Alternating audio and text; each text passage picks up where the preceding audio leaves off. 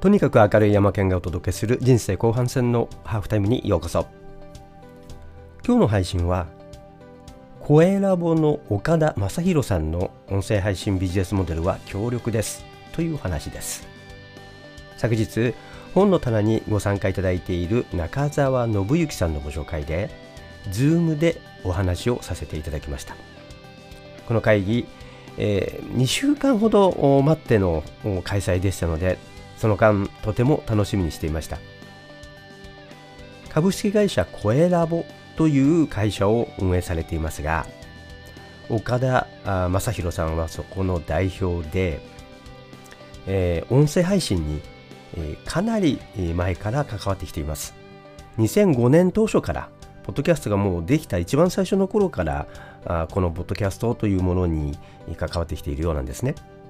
で、えー、最初の頃はまあいろいろ技術的なところも大変だったんですがだんだんと音声配信、えー、まあ、いわゆるポッドキャスト海外のものですけれどもそちらのものもかなり使われるようになってきてファンも日本でも少しずつ増えていったという中で、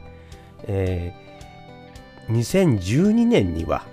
えーまあ、2005年当初から、まあ、あポッドキャストというものに関わっていたらしいんですが2012年にポッドキャストを制作するキクタスの代表の早川洋平さん、えー、と知り合いになったそうなんですね。読書会 QR カフェにご参加されたようです。で、えー、その後どんどんとポッドキャストにはまっていって2016年にはキクタスが開催したポッドキャストセミナーや多くの番組のスタートのスタッフとして参加されていたようなんですね。で、この年、2016年に株式会社コエラボを設立されています。で、このような経験から実際にさまざまなビジネスの展開であったりとか新しい何かスタートアップと番組などの制作のスタッフとしての経験からメディアこの音声のメディアの特性を正しく理解すれば誰でも専門家としてのポジショニングを確立できると気づかれたそうなんですね。で2017年からは有料コンテンツの販売プロデュースのサービスも開始をしオンラインで開催するサロンや塾オンライン会議を活用した講座のプロデュースなどをされています。で、さまざまな方、まあ、コンサルタントであるとか、会員ビジネスをされている、あるいはメルマガを配信されているような方々、あまあ、講師をされているような方々ですよね。えー、そういったような方々、まあ、ファンがいて、えー、リストを持っていて、で、えー、そういった方々に有料でのサロン、塾というものを音声を使ってでそこの中の、えー、強化を行っていくつまり音声が持っている特性である、まあ、感情でつながるとかその人が、うん、ファンにする関係性をどんどん強めていくといったような特性を生かしてビジネスの強化拡大というものをそういった方々経営者向けに提供しているということなんですね。例えば、えー、例で言うと週1回のポッドキャストというものを音声配信で有料会員向けに配信しているということですね。そうするとそれ自体がプレミアムコンテンツとしての位置づけとなり、えー、有料会員である人たちにとっての何か特別な講師の方コンサルタントの方自分がファンとして、えー、フォローをしている人の声が聞こえる声を聞いてその何て言うんですかねその人との関係をずっとキープしてでモチベーションを高め、えー、その人から学んだことを実行していくようなそういったあ継続性をこう出していくというところのツールとしてこの音声音声配信というものが使われているということなんですね。で2018年からはホームページやブログ SNS などと連携をさせてインターネットのメディアの通じたトータルでの活用、まあ、集客なども含めたところで、えー、いろいろとアドバイスをして、えー、トータルなプロデュースをしているということでした。まあ、キャッチフレーズ、ミッションというのが、志のある経営者のためにサポートをするということだと言っています。3つ、岡田さんが言っていたこと、特に、注目をしたのは、声の配信で、え、アピールをする、認知や集客をするというのが1つ。2つ目としてコミュニティですねコミュニティ作り自分のファンを作って有料会員のなってもらった人たちに自分との接点を強化してで、えそこを展開していく。ビジネスモデルを作っていく。ということですね。その最終形としていろいろ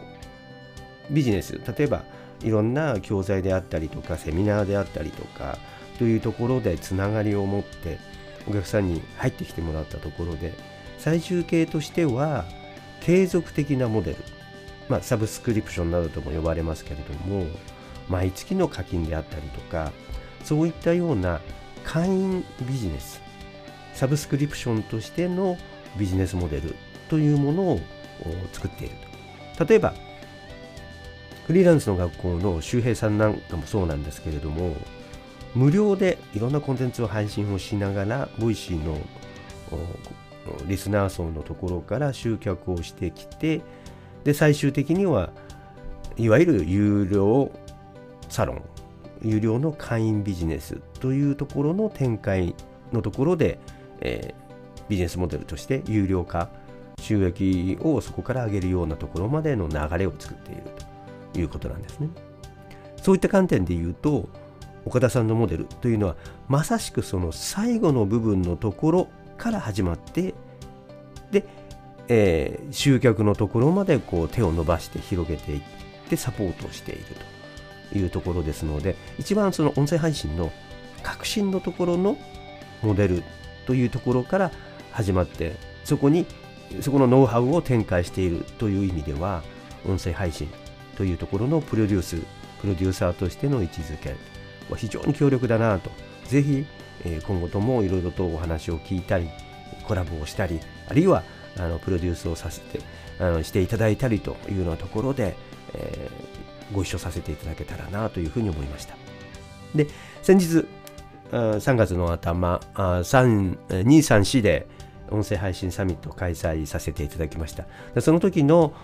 内容、その時のコンテンツど、どんな風に開催してどんな結果になったのかというようなところもお話をさせていただきまして、とても興味を持っていただきました。また、今私が展開しようとしている、え、知識管理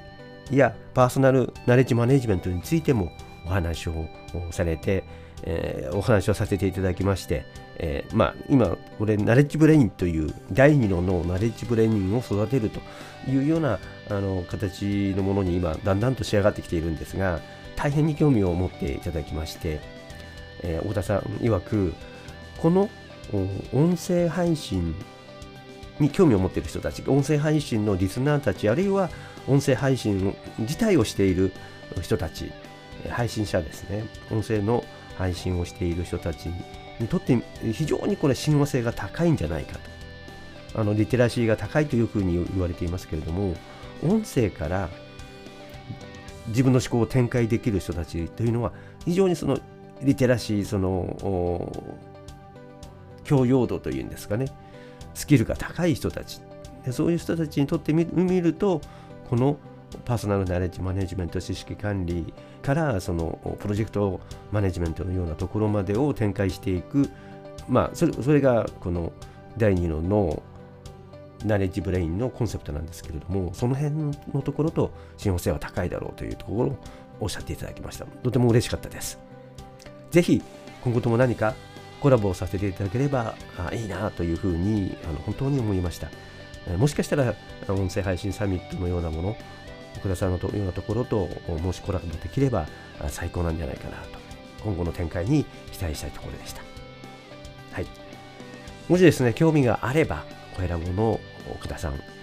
にあのドアを叩いてみていただけたらよろしいかなというふうに思います何か違った展開が始まるような気がしますおすすめですはい。今日は声ラボの岡田正宏さんとお話をしました。その時の感想を喋らせていただきました。とにかく明るい山県がお届けする人生後半戦のハフタミでした。明日の配信もお楽しみに。